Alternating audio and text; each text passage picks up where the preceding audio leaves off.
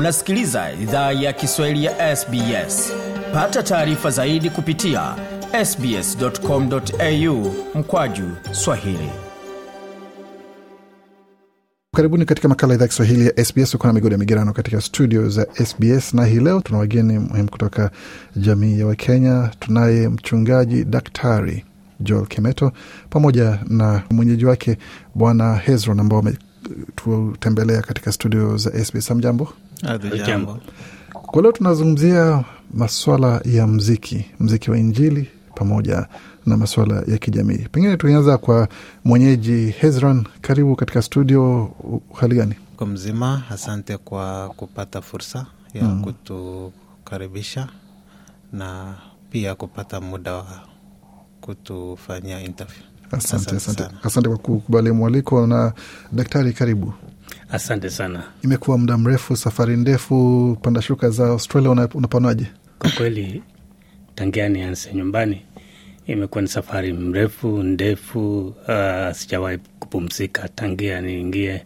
Nilifika huku Australia tarehe ishirini na mbili mwezi wa tatu hadi sasa, na nimekuwa nikitembea huku na pale. Nimekuwa Adelaide, nikarudi, nikaenda Perth, nikaja Melbourne, alafu kuna kitu ambacho kiliweza kunilazimisha tena niende Perth kwenda kufanya interview ya visa ya Marekani.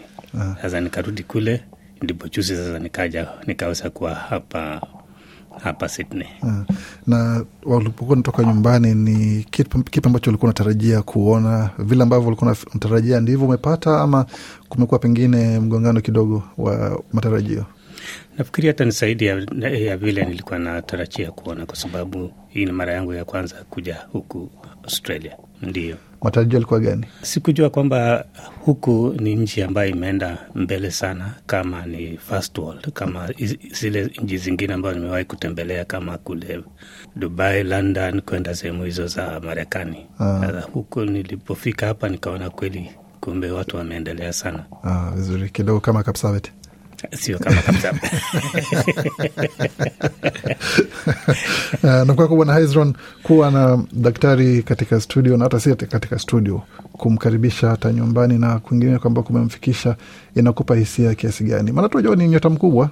ya uh, nashukuru Mungu. Um, ni fursa ya kipekee kukuwa na mchungaji uh, tuliweza mkaribisha siku ya Wednesday alipofika, na ni baraka pia kuwa na mzazi mchungaji, na zaidi ya yote ni mwimbaji. Tumekuwa tukimwona kwa runinga, sasa imekuwa tumemwona rasmi mm. na ni furaha yetu na tunatazamia kuwa na muda wa kipekee, muda wa baraka, na atakaporudi tutakuwa tumepata um, mafunzo mengi na kuweza kujifunza uh, kupitia kwake. Nam, tukizungumzia mafunzo na mziki, safari yako mziki imekuwa zaidi ya miaka nadhani arobaini. Kimziki ulianzaje na ni kipi ambacho kilikushesha kuingia katika, katika mziki? Mziki yenyewe imekuwa ni talanda ya familia yetu tangia hapo hapo awali.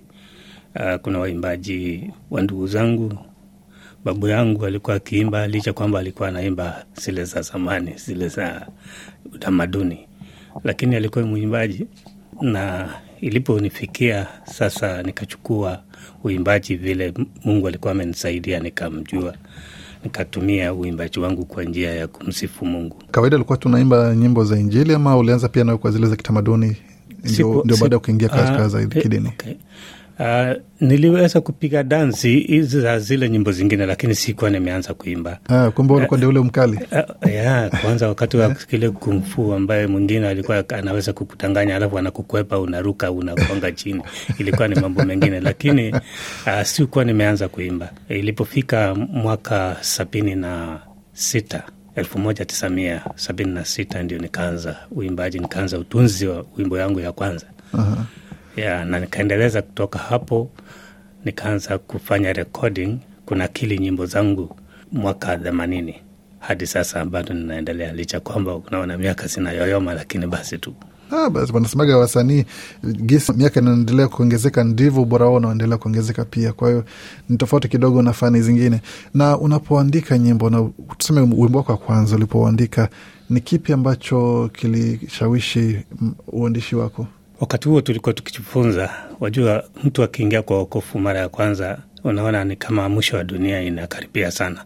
Uh, sasa nikaanza kuandika, nikaandika wimbo ambayo inasema e, ndugu zangu tupuni kwa sababu Yesu yu karibu kuingia. Mm. Sasa alafu sasa hapo nikaacha nikaendelea kuendelea. Sasa ninapokomaa kimuziki kwa miaka hizi, sasa nimeona sasa uh, jinsi ya kuweza kusaidia community au jamii kwa talanta yangu Kwa sasa, kuelekeza. Sasa ninaimba, ninafanya nyimbo zangu, ninatoa katika Bibilia na maneno yetu ya zamani, alafu ninakutanisha pamoja, ninafanya ile kitu wazungu wanaita eh, kuna kitu ambayo inaitwa, kuna jambo ambayo wanasema, yani kuonyesha nyimbo za zamani na hali ya kisasa kama contemporary.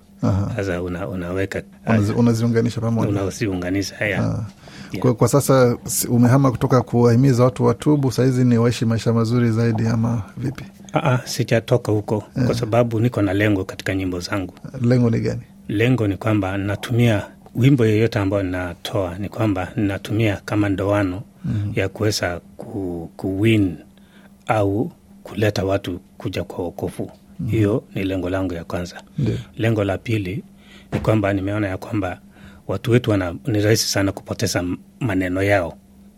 Najua kuna uzemi sasa hata vijana na watu wa kisasa, kuna maneno ambaye kwa ujamii wa, wamepoteza hata wajui ingesemwa kivipi. Sasa nachukua maneno haya magumu magumu kidogo kama maproverbs nini, uh, ninaweka kwa nyimbo zangu mm. Alafu maneno sisiche zikapotea. La tatu ni kwamba ninachukua rhythm, yani jinsi ya ku, kuendesha hiyo wimbo mm. isije kwamba tukaenda mambo ya western sana na sehemu zingine mm. Sasa ukisikia ninaimba kama kuna wimbo ambao ninaimba uro uro, unaona shingo inaenda tu kulingana na vile watu wetu walikuwa wakiimba zamani. hiyo inapokewaje na kizazi cha sasa? Maana najua ile kama usema rhythm, ile miundo wa- mziki wao tofauti, ni kidogo tofauti na vile miziki yao ya kisasa wanatengeza, hata kama ni wale ambao wanaimba nyimbo za Injili, lakini yako inakuwa kuna mtindo fulani ambao unafuatilia toka nyimbo za zamani za sabini na sita hadi wa, hadi wa sasa. Kunakuwa na mapokezi aina gani kutoka kwa kizazi cha sasa cha kina Hezron na sisi? Cha ajabu ni kwamba muziki ni kitu ambacho kinabadilika kwa, kwa muda kwa muda kidogo kidogo, utapata uh, muziki inabadilika, lakini kitu ambayo nimejifunza ni kwamba mioyo ya watu na muundo huwa inapaki huko huko. Ukianza kuimba nyimbo zile za zamani, utapata kila mtu ameamka, hata yule mdogo eh, anasisimuka ndani licha kwamba kumetokea hii ambayo inaitwa rap, sijui zingine zinaitwa sijui uh, mambo ya rege na hizo zingine. Zile ya zamani wazee wakianza tu hey, hivi hivi, utapata kila mtu ameamka kwa, Kwa sababu ni kitu ambayo iko ndani. Eh, mi naweza kurap si kidogo Unawapa vidonge vyao eh. Hezron, mziki wa mchungaji unaupokeaje? Kama wewe ndio wale tunazungumzia kizazi cha sasa, kuna wakati nafika unasema ndio mzee, asante kwa wimbo, lakini pengine bit tuongeze kasi kidogo. mimi naweza sema niliona nilipata utamaduni wa kikalenjin kidogo mm. na niliona ya hapo nyuma na ya sahi, but inatukum, inatup, inatupatia um, kuweza kujua uh, our culture pia anaimba mzuri inatuchangamsha kama wimbo ya urouro licha ya kuwa ina inachangamsha wazazi wetu pia sisi inaingiana na sisi Ah, yeah so na nyimbo zake um, ni ile asiseeki yeah. tunasema pengine nakukumbusha utotoni, ikiwa nyumbani baba anaweka mziki, mnasikiza kama familia. ya kuna wimbo wala wali aliimba so hiyo ndio ilikuwa mzazi wangu alikuwa anapenda kuweka Mm. so uh, nimegrow nikisikia nyimbo zake Aha. yeah. Vizuri kabisa. Kwa sasa mziki unavyoelekea, na hasa mziki wa Injili, kwa upande wako huko katika hali gani ya afya mziki wa Injili, tukianzia kule Kenya? Mziki ya Injili ni nzuri, inaendelea kwa sababu neno la Mungu halibadiliki.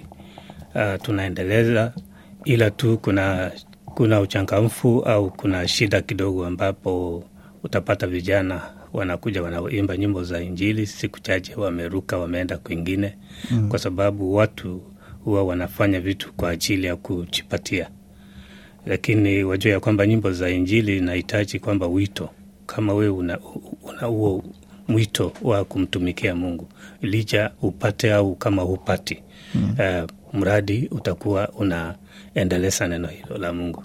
Hizo sasa ni changamoto. Alafu shida lingine ni kwamba vile mnajua ya kwamba mambo ya wizi ya nyimbo, waja niseme ya kwamba piracy ambayo ilitokea mm. watu wengine wananakili nyimbo wanaweka kwa hizi memory uh, nini pia, halafu wanauza nyimbo za wenyewe wanafanya. Utapata sasa wale waimbaji ni watu ambao sasa wako na upungufu sana ya mambo ya kifedha mm-hmm. hata kupata zile pesa za kuweza kufanya kutengeneza video au kunakili nyimbo kwa mastudio.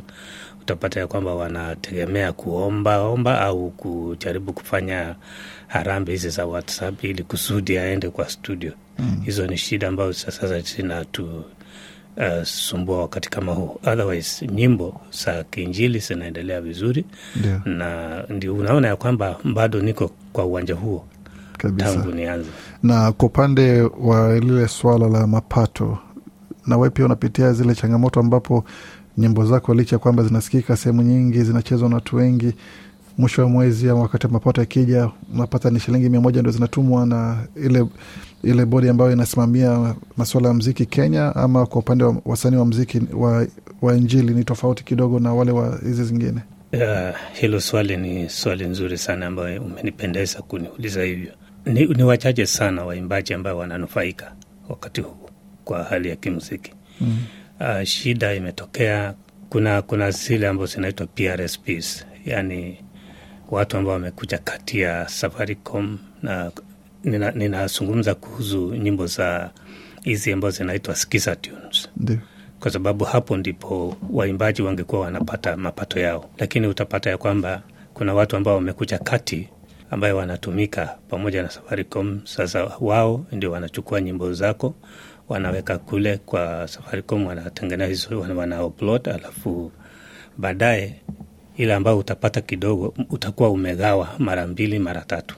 Basi zingine utaweza kupata mwimbaji amepata kitu kama shilingi elfu mbili au shilingi hamsini za zingine au shilingi ngapi? Oh. Unaona shida, kuna kuna hapo shida ambayo inakabili waimbaji wa alafu sasa watu wengine wanafikiria ya kwamba tukiweka nyimbo kwa kwa YouTube wengine wanafikiria ya kwamba kuna pesa mingi ambazo zina eh, watu wanapata, lakini utapata ya kwamba views elfu moja utakuwa umepata shilingi mia mbili kwa elfu moja tu kwa elfu moja vyu Sasa unaona viewership ya elfu moja upate shilingi mia mbili kama tena kuna, kuna kitu ambacho kinaitwa masaa za kuangalia Ndiyo. kama watch hour. Utaweza kupata mtu kweli ako na viewers, lakini wanaona kidogo kidogo na hawajachaza 4000 watch hour. Sasa hiyo hiyo ni shida ingine ambaye inasumbua waimbaji wengi, hawafikii malengo ya YouTube.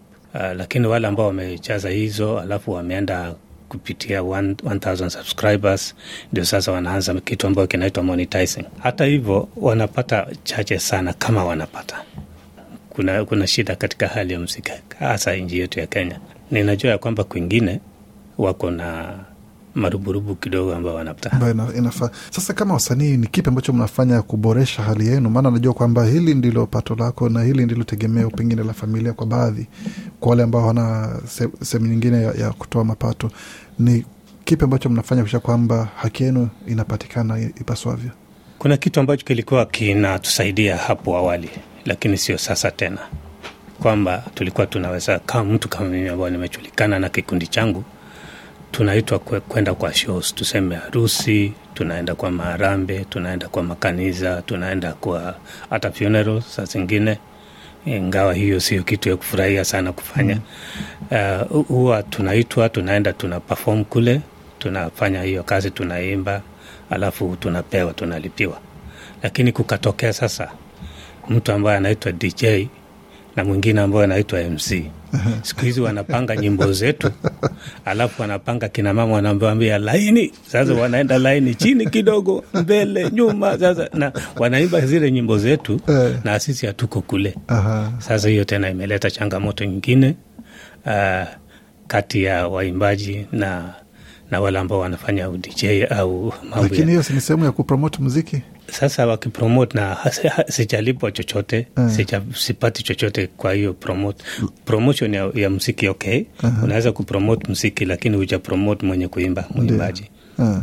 Lakini pengine anaweza akasikia ah, wimbo ni, ni mzuri, hemu niulize DJ ni nani, kisha niruke pale YouTube niangalie. Ah, ah, na youtube haisaidii sana. Ni heri sasa waite mtu. Huyu mwimbaji aende huko akafanya hiyo kazi wamlipe wa- wamlipe hata kidogo ili apate kunufaika hata naye. Ndio. Kwako Hezron, ukisikia hilo inakupa hisia gani kuona mzazi na mtu ambaye una umefuatilia miaka mingi anatoa kauli kama hiyo, ambapo huku nje sisi tunajua hawa ni watu ambao wanaogelea kwa hela, lakini yeah, um, wanasema kwa ground inakuwa ni tofauti.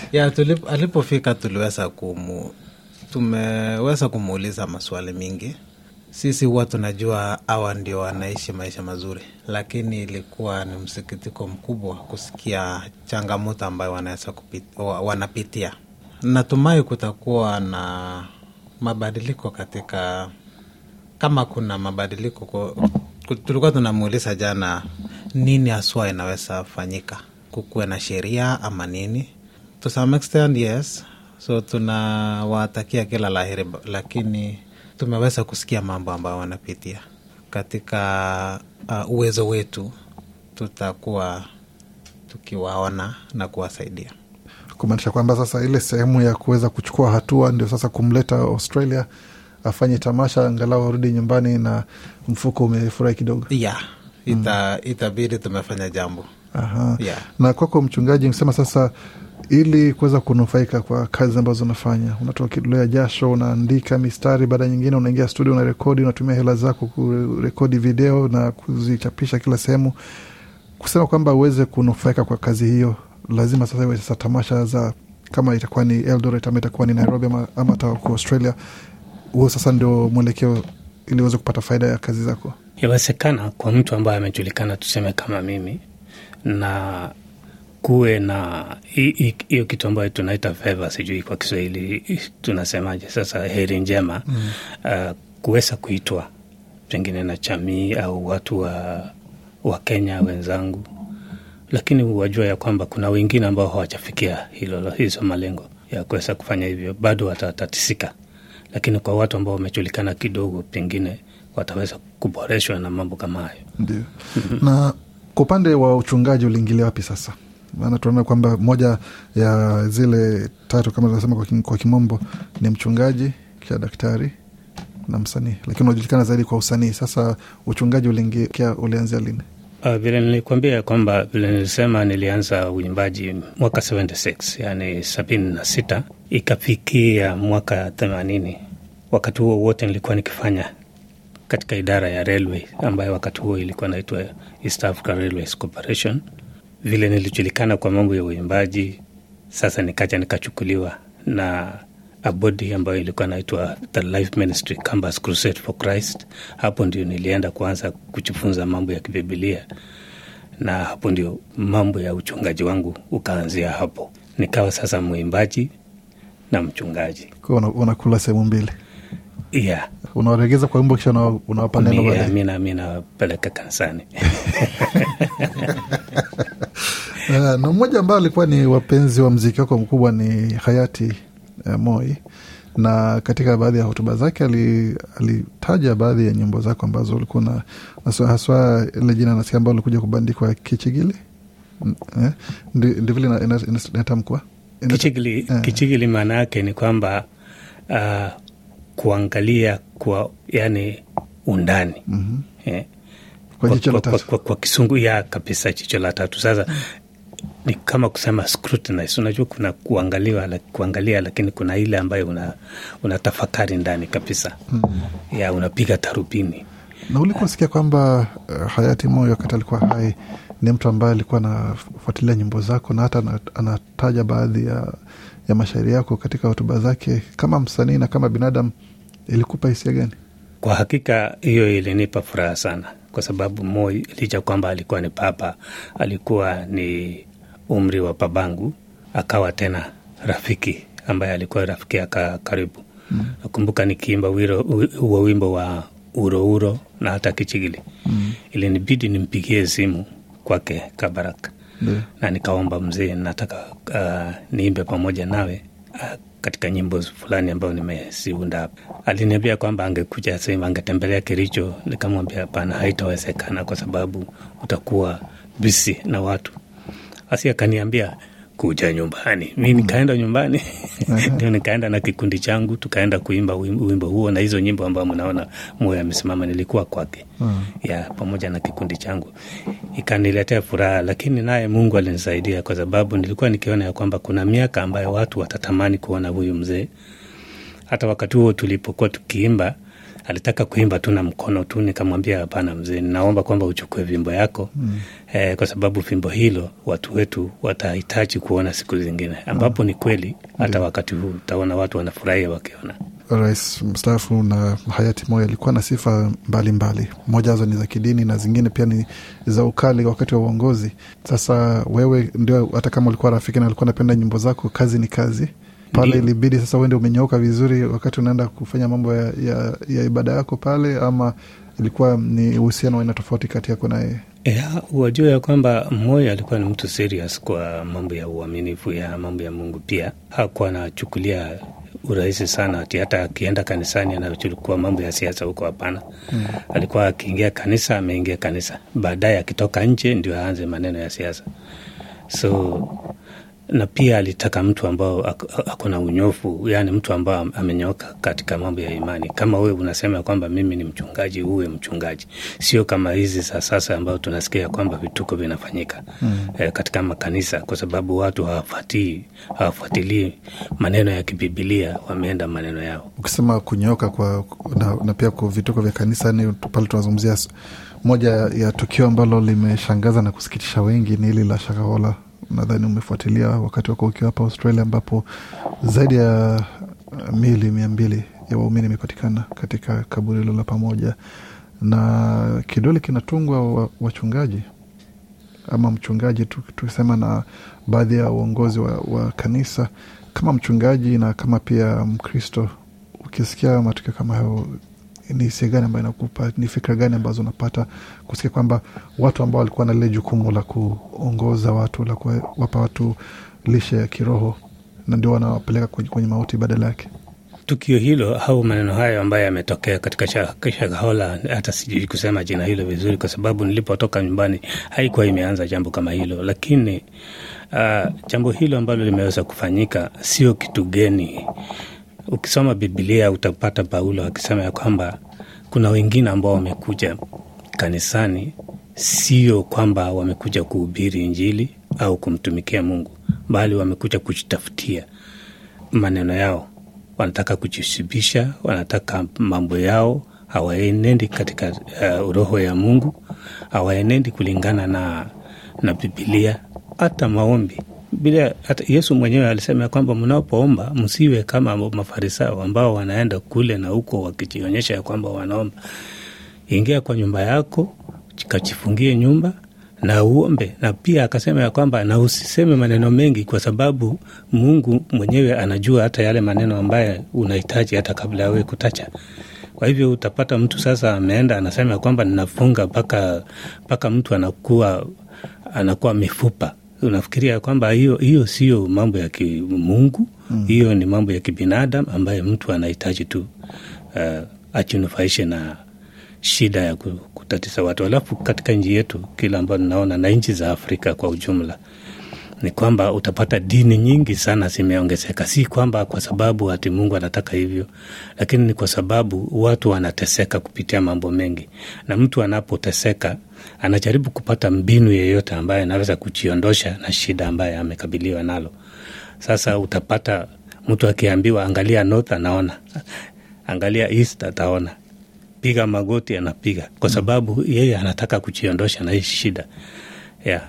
na, ukipata kat, kama nchi kama hii huwezi kupata ma, mambo ya dini nyingi ati hii na hii na hii na hii. Nafikiria siku za uzoni pia mungu atatusaidia ili tujue ya kwamba mapenzi ya mungu ni nini hasa mm. na watu wapate kusoma bibilia na waelewe imani ni nini. Ndio na tunajua kwamba kwa sasa rais uh, daktari ruto naye ni muevangelisti mwenzako pia. Naye pia ni, mchungaji kwa, kwa njia zake.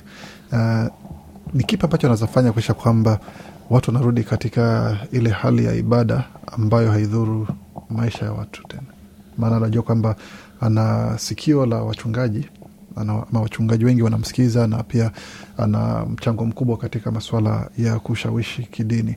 Kuna chochote ambacho anaweza fanya na pamoja na, na, na mkewe mama wa taifa na pia mke wa makamu rais ambaye pia naye ni wachungaji nao kipi wanaweza kufanya kuisha kwamba watu wanarudi katika ule mwelekeo ambapo ibada ni ibada na mambo vitu kama hivyo havirudii tena? Kile rais anaweza kufanya katika nchi yetu ni kwamba warudishe watu uh, kwa mambo ya kiimani kwa sababu yeye hutoka katika zile makanisa ambayo ni mainstream churches anatoka aic mm. na amekuwa hapo tangu uchanani mm. hata mkewe pia sasa kile ambayo nataka ni pengine kumshauri ni kusema ya kwamba aweze kutumia wale wazee wa kanisa makanisa zile ambazo ni kweli tangia hapo awali hakujapatikana shida kama hizi ambazo zinapatikana sasa. Mm. alafu tuone ya kwamba tukere, turekebishe maneno ya mambo ya kiimani ikuje kwa laini alafu watu wetu wasiche wakapoteza tena maisha yao. Bwana hezron siku ya leo kuna jambo maalum linafanyika. Uh, na ndicho ambacho kimeleta pia sehemu nyingine ya mazungumzo. Ni kipi kinafanyika na itakuwa wapi na matarajio ni gani tutakuwa na um, Pastor Joel Kimeta kule Bankstown uh, jioni huwa leo itaanza mwendo wa saa kumi na mbili jioni mpaka mwendo wa saa nne ya usiku. Atakuwa akitu, akitupa uh, wazo la siku na pia kushauri um, waumini ambao watahudhuria hiyo kikao, na pia ataweza kutumbuiza um, waumini Ah, mpaka mpaka hivi sasa watu ambao wameweza ku, kujisajili ni more than 170 Mm, kumekuwa na mwitikio mkubwa sana yeah. so na bado watu wanapiga simu waki waki- tickets mm. so natumai na tutakuwa na wakati mwema na ningependa kuchukua fursa hii ili niweze kukaribisha wakenya waje waweze kukaribisha mzee watangamane na mzee na natumai maneno yote yatakuwa sambamba. Mchungaji watu watarajia nini? Najua tayari umefanya tamasha sehemu zingine za australia. Sasa ni wakati wa sydney. Hii zamu ya sydney watu watarajia nini wakazi wa sydney kwa tamasha yako? Kwa hakika kwanza niseme asante wajua ya kwamba unaweza ukafanyiwa gharamu kama hayo au tamasha alafu watu wasikuje. Huwezi ukafanya kitu. Sasa ni washukuru wale ambao wamejisajili alafu pia na wale ambao wana wananuia kufanya hayo. Na tarajia makubwa na mazuri kwamba tutafurahi pamoja. Wao wanajua nyimbo zangu. Tuta mm kuwa pamoja tukichangamkia kuimba pamoja kudance hata zile nyimbo ambazo hawajajua watapata kujua. Kuna baadhi mpya ambazo utaachia pale ambazo pengine wajaisikia maana najua wa- wasanii mnakuga na, eh, na mfuko mrefu sana wa nyimbo ambazo nyingi hata hazijaisikika. Ndio niko na nyimbo hasa wakati huu. Saa zingine ninashangaa kwamba nime nimekomaa sasa nimekuwa mzee watu wananiambia hujawacha kuimba? Ninawambia "Eh, hata imekuwa mbaya zaidi inakuja kwa wingi. Eh, na suala la, ku, la video naona umekuwa na shughuli nyingi sana za kutengeza video wakati uko hapa umeutumia muda wako kweli pasavyo na mazingira hapa ni rafiki kwa kutengeneza video ama ni kama tu nyumbani? Ujue huku kumeendelea sana. Kuna majengo mazuri kuna sehemu nzuri nzuri sana huku. Uh, kule nyumbani ni saa zingine huwezi hata kupata kwa sehemu zingine. Mm. pengine uende Mombasa yeah, kwa maji au uje Nairobi ma, michongo mazuri mazuri, lakini saa zingine kuingia hata kwa hoteli kidogo eh, mpaka ulipe alafu uimbe ufanye nini. Sasa huku nimeona ya kwamba ni nzuri sana, unaweza kusimama mahala na uwezi kuulizwa kwamba mbona unaimba hapo yeah. Na hawa pia wamejitoa kusema ya kwamba wanataka ku, kuonekana katika video zangu na hiyo imekuwa ni furaha sana, ninaona kama ni msaada kubwa. Kumaanisha kwamba utakaporudi nyumbani sasa kutakuwa na karamu kubwa sana ya kuweza kuonyesha zile video ambazo umezitengeza Australia. Ndio sema sasa zile views elfu mbili sasa zitakuwa ni, ni milioni ishirini? Itakuwa mzuri. Ya kulingana na hiyo tutakuwa na shooting ya video kesho. Ndio. Kuna wimbo ambaye ameweza kutunga.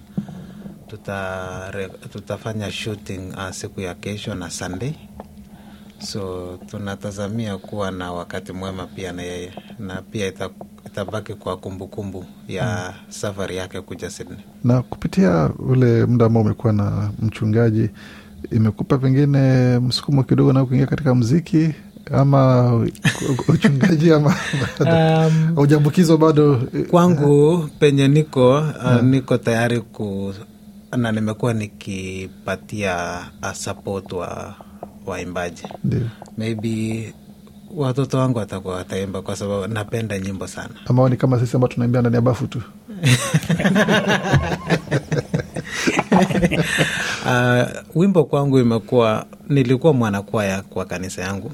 Yeah, so Na kunakuwa mwanakwaya sehemu ya kundi kubwa unaweza ukajificha ndani lakini sasa ile kujitorosa mwenyewe Uh, ni ngumu uh, na napenda nyimbo. Me, nilikuwa naambia jana me, uh, labda talanta hiyo itaenda kwa watoto wangu. Ah, bado tu ni sehemu ya baraka ama vipi? Yeah. Inaweza ikaja hata yeye mwenyewe akaimba, kwa sababu mimi sikutarajia kwamba nitakuwa mwimbaji anayejulikana katika jamii, sikujua na sikutarajia. neno la kurekodi siku hizi kupitia simu unaweza ukarekodi na, na kwa, kwa ubora mzuri sana. Si lazima uende ndani ya studio tena. Kumekuwa na mabadiliko ambayo umeshuhudia katika vifaa ambavyo vinatengezwa vya kurekodi kulingana na wakati ambao ulikuwapo ni bora sasa ama bado unapendelea kuenda ya studio na kurekodi vilevile? vile Nafikiri studio vile tumekuja huku mm. e, bado studio inafanya zaidi kuliko kujirekodi nje au kufanya nini. Wajua ya kwamba nilianza kuimba wakati tulikuwa katika ile mambo ya analog tukitumia matapes zile ambazo zilikuwa Ile- kuzungusha eh, kalamu. ile ya mviringo ile Ah, lile- eh, kubwa. eh, lile kubwa. Ah, kwanza nilianza na zile madisk za zamani zile masanduri. Ah, huyu ajui. Ah, hiyo nilianzia, alafu tukaja kwa hizo tapes kubwa kubwa, alafu sasa wajua, ukikosea tu kidogo mpaka uanze huko mwisho. Sasa tukaja hii ya digital, ninaona sasa inaenda kuwa achambo kidogo kushinda kushinda vile tulianza. Ah, kwa hiyo bado hujafurahia kuwa na, na kompyuta lako na, na, na microphone ukiwa popote, hata kama ni ndani ya chumba cha hoteli yako, unaweka ndani, unarekodi pale pale. Ndio, lakini kuna kuna changa, changamfu kidogo, kuna kuna shida kidogo, kwa sababu lazima uwe na gitaa uwe na keyboard mm. Kwa hivyo hiyo itahitaji studio. Ah, kwa kwa hiyo miziki yako yote ni ya kutumia vifaa vyote, gitaa na vingine, si, si kurekodi. si kurekodi tu Ah, yeah. ah, vizuri kabisa. Tukimalizia pengine eneo la mwisho kwako, matarajio ni gani pengine kwa miaka mitano ijayo katika fani yako ya mziki na katika uchungaji? Utakuwa ni- kuelekea kustaafu ama sasa ni kuanza kujenga vipa, na kunua vipaji vipya ili kuweza kuwakuza na kuwa- kuwaonyesha mwelekeo? Tayari kwa mambo ya uh, uchungaji nilistaafu, Ndio. nilistaafu mwaka 2013 lakini bado naendeleza hii ya talanta ya uimbaji, na kwa miaka mitano hiyo ambayo umesema, Mungu akipenda Mm. uh, kile ambacho ninataka kufanya na nilianza kufanya ni kufanya discipleship au mafunzo kusaidia wa- waimbaji wengine ambao ni chipukizi wapate kujiendeleza. Mm. Sasa hiyo ni kitu ambayo ninatarajia kufanya, kama itawezekana ya kwamba nifanye kitu kama shule kidogo, alafu training niwaambie ya kwamba mnaweza kupitia hapa huku huku huku, pia wao wapate kuchenga talanta zao. Na kuna mpango pengine kufungua record label ambao unaweza kuwa unasambaza mziki wako kupitia? Ndio ninachenga sasa, tunachenga studio ya recording Mm. Na hiyo ni kitu ambayo sasa tuna tunapigania sasa, tunajaribu sana kufanya kwa wakati huu, kujenga hiyo studio ya recording kwa ajili ya kuweza kusaidia pia wao wanapokuja wanapopata mahali ambao wanaweza kulala, pengine watu wanatoka mbali alafu waimbe vizuri, sio ile ya kuharakisha. Wajua, kwa shida ni kwamba unapotaka kutengeneza wimbo nzuri hahitaji hahita- haraka haraka mpaka watulie kidogo, wajifunze vizuri, watengeneze mzuri, kwa sababu wimbo ni kitu ambayo inachukua muda mwingi. Utapata tunasikia nyimbo kama ya kina Chimrips, watu walihama dunia hii zamani, lakini nyimbo bado sipo. Kwa hivyo wimbo ni kitu ya miaka na miaka, Mm. inahitaji itengenezwe ipasavyo. Kama kuna wimbo mmoja ambao ungependekeza watu wasikie kutoka zile eh, maelfu ya nyimbo ambazo umetengeza ni upi? Nimetengeza nyimbo nyingi, hata kuna nyimbo ambazo japo ni, ni kama ku- ku- kuuliza uchague ni mtoto wipi ambao unapenda zaidi, lakini niliwahi kuimba wimbo ambayo inasema wembe ni uleule ule kwa lugha ya Kiswahili. Niko na nyimbo hasa ukageuzwa ukageuza kwa kisiasa. si, uh, siko za Kiswahili Eh. ya nyimbo za Kiswahili Ndio. uh, niko na nyimbo za Kiswahili, lakini watu wetu sana vile nimekaa kule ndani ya jamii sasa ya Kikalenjin mm. wanapenda sana kusikia nyimbo zao kwa lugha yao Aha. lakini niko na nyimbo za Kiswahili, huwa ninapenda sasa kuimba nyimbo hizo kama wembe ni ule ule mm. e mwanadamu mm. tuna nyimbo, siku zake Bwana zikaribu na hizo nyimbo yeah. Kuna nyimbo za kusikiza ukiwa na starehe una ah, mawazo akiwa sawa. Ah, vizuri kabisa. Asante sana kwa kutembelea na ku- mwanzo kabisa kukubali mwaliko wa kuja kuzungumza nasi na kila la heri katika safari yako hapa nchini Australia na hata utakapoelekea Marekani na kwingine kwamba kutaenda kufanya ibada. Asante sana, nimefurahi sana kwa chairman Baranga, wewe pia na studio hili kwa mapokezi na makaribisho. Mungu awabariki. Asante bwana Hezro, nao asante kwa kuja kutusalimia na kutuletea mgeni. Asante sana. Najua kuna sehemu nyingi ambazo ungempeleka, lakini umeamua kumleta hapa, kwa hiyo Yeah. tutatoa shukrani zetu za dhati. tunashukuru sana na tutazidi ku, kuenda, uh, kufanya kazi pamoja Watu kama wanataka kusikia nyimbo zako wanaweza kazipata wapi? Wanaweza kuingia kwa YouTube waandike Joel Kimeto, hiyo tu ndio watapata.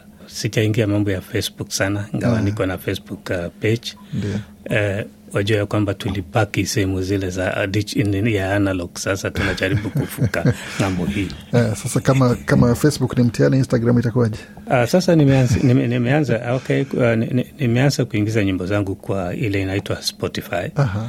Uh, sasa hiyo inatengezwa karibu sasa itokee. Ah. Sasa nina encourage watu waingie Spotify wa- spe- eh, Spotify na YouTube Aha. kwa jina langu Joel Kimeto, Ndio. na ndio watapata nyimbo zangu. Twitter, Instagram.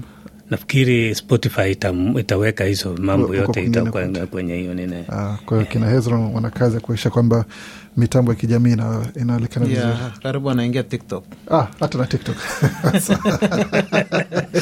Ah, Asante kwa kuwa nasi. Huyo alikuwa ni mgeni wetu uh, Daktari Joel Kimeto pamoja na Bwana Hezron ambao wametutembelea katika studio za SBS. Mengi zaidi kuhusu yale ambao umesikia na kutazama, maana tuna video pia na tuna sauti ambayo tunaweka utaweza kuipata kwenye tovuti yetu sbs.com.au mkwaju Swahili, na kwenye Facebook ukitembelea pale pia utapata makala haya facebook.com mkwaju SBS Swahili. Jina langu ni Gode Migerano, nikiwashukuru tena kwa kuwa nasi kuanzia mwanzo hadi tamati ya mazungumzo haya. Alamsiki. Penda, shiriki, toa maoni. Fuatilia idhaa ya Kiswahili ya SBS kwenye Facebook.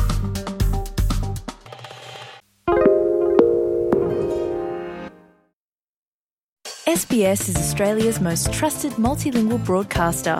Our listeners are loyal, highly engaged, and have supported countless local businesses. We offer advertising packages for businesses of all sizes. Our experienced sales team will guide you through the process of owning a great campaign. Bring your own ad or have our production team make you something in one of our 68 languages. Start the conversation with your new audience today. Email sales at sbs.com.au.